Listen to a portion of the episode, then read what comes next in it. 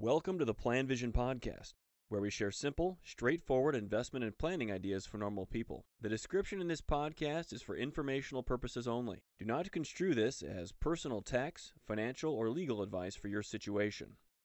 Hi, Andrew. Thanks for joining us again. Um, another topic that I was interested in chatting with you about, which again is just so common amongst my clients, these expats all over the world, is determining the right currency for their investment portfolio. A lot of them just want to have these simple, low cost portfolios, but they're a little bit perplexed about the right currency to go about doing this. You know, the reality is it may be a cross border couple. They're, you know, paid in one currency. Um, they've got money in a bank over here. They think they may retire over there. So can you just maybe I'll get you, you know, ramble a little bit on on your viewpoint on how people should go about determining the right currency for their situation? Well, I, I, think you know, for starters, the if they don't really know where they want to be retired, they could build a portfolio that has um, it's equivalent to global market capitalization. So they could keep it really, really simple. Then, if they don't mm-hmm. know where they want to retire, um, because you and I in the past have talked about home currency exposure or home market exposure. And if you don't know what that's going to be, I think it's fine, just fine to go with something totally global. Global stock index and a global bond index. Bob's your uncle, you're pretty good with that. It, the interesting question too becomes the, the secondary question, and it's probably the one you get asked all the time, mm-hmm. is it's, well, which one, which currency do I actually purchase it in? And I think that's is that the question that you're asking because yeah, yep, yeah and I, it comes up a lot, and I get asked that as well. And people have a hard time with this part. If you buy a global stock market index that's priced in USD, it's not an investment in the US dollar. But if you buy a global stock index that's priced in Great British pounds, it's not an investment in the pound.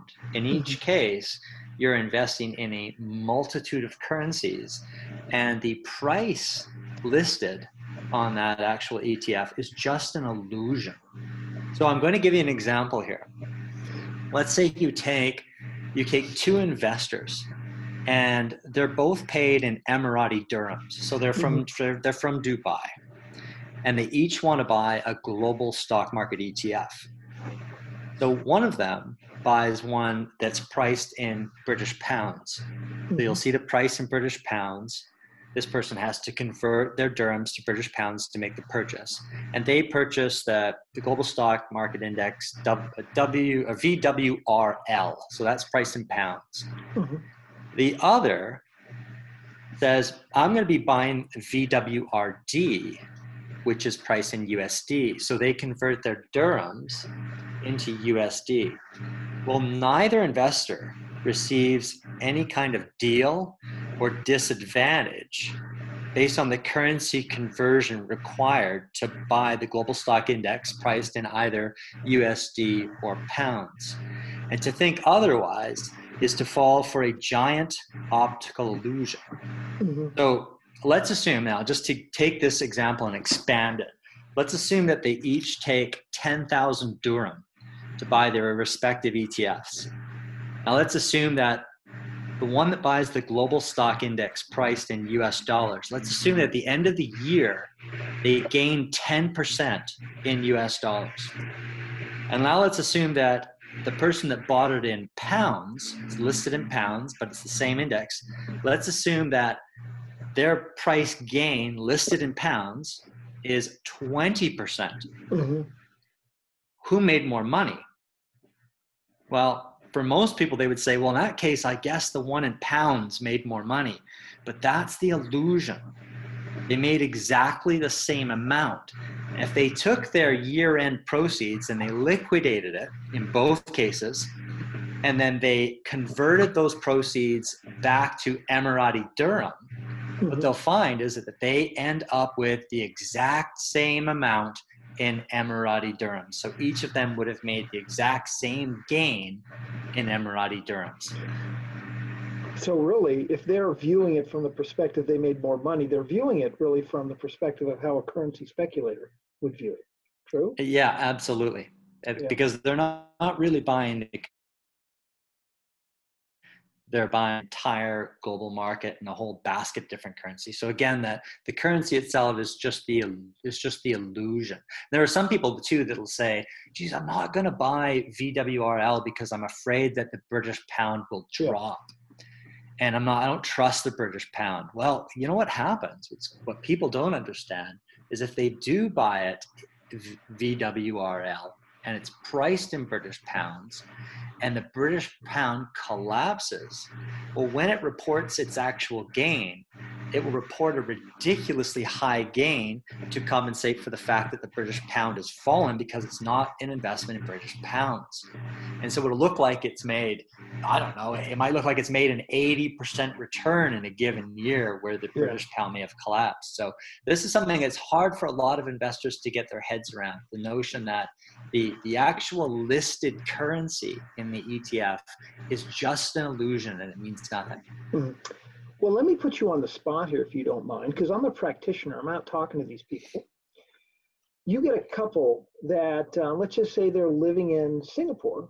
They're getting paid in the Sing dollar, and uh, you know she's from France and he's from Scotland, and they think they're going to retire in Europe. What would be your advice if they said, Andrew, what's the currency we should invest in? well, if they're going to go into Europe, uh, and if we decide, hey, they really are going to retire in Europe, maybe they'll want a, a European sure. currency exposure. So perhaps their bond allocation might be uh, it might be a, European bond. European mm-hmm. government bond. Or maybe they'll have both just for diversification. Maybe they'll have a global government bond and a European government bond. Then their stock exposure might have a slight a bias towards yeah. the European market. As far as the currency they use, they actually trade in? As far as the currency they trade in, um, if they're in Singapore and they're earning Singapore dollars, at some point they're going to have to convert a currency anyway. Yeah. So they might as well choose the euro yeah. so that okay. they make one conversion rather than double the conversion later. So if they go USD, but they know they're going to be in euros, well, they're going to have to at some point be spending euros. So they're going to have to do a double conversion. That yeah. in itself is not a big deal, but it's just the spread. You know, they'll just be paying yeah. the difference in the spread. So a lot of people will think, well, I want to try and figure out where the euro is going to go relative to the USD yeah. and the Singapore market. That's irrelevant. The only real difference is going to be that if they pay a double spread, so they're earning Singapore dollars, they buy USD listed ETFs. When they sell them and they're in the Netherlands, well, they're going to be converting to euros because they're going to buy their groceries in euros.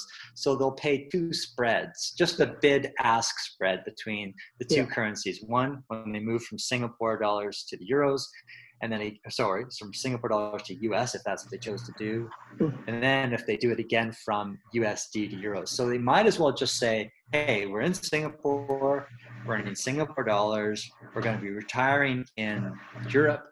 Let's just build a portfolio that's listed, prices are listed in euros." Okay, yeah. And that's really what I have come to believe as well is that you, to the extent that you have confidence about where you're going to end up, is you try to use that currency. And of course, a bit of the plight of the expat is they move around and who knows? They make a decision now but this, that's not something i think if they're good consistent savers they stick with their plan that they can certainly use other currencies later if they end up being somewhere they didn't think to be. Great stuff andrew appreciate it. Pleasure thank you. Thank you for listening to the plan vision podcast. Let us know if you have any questions or comments on the topics covered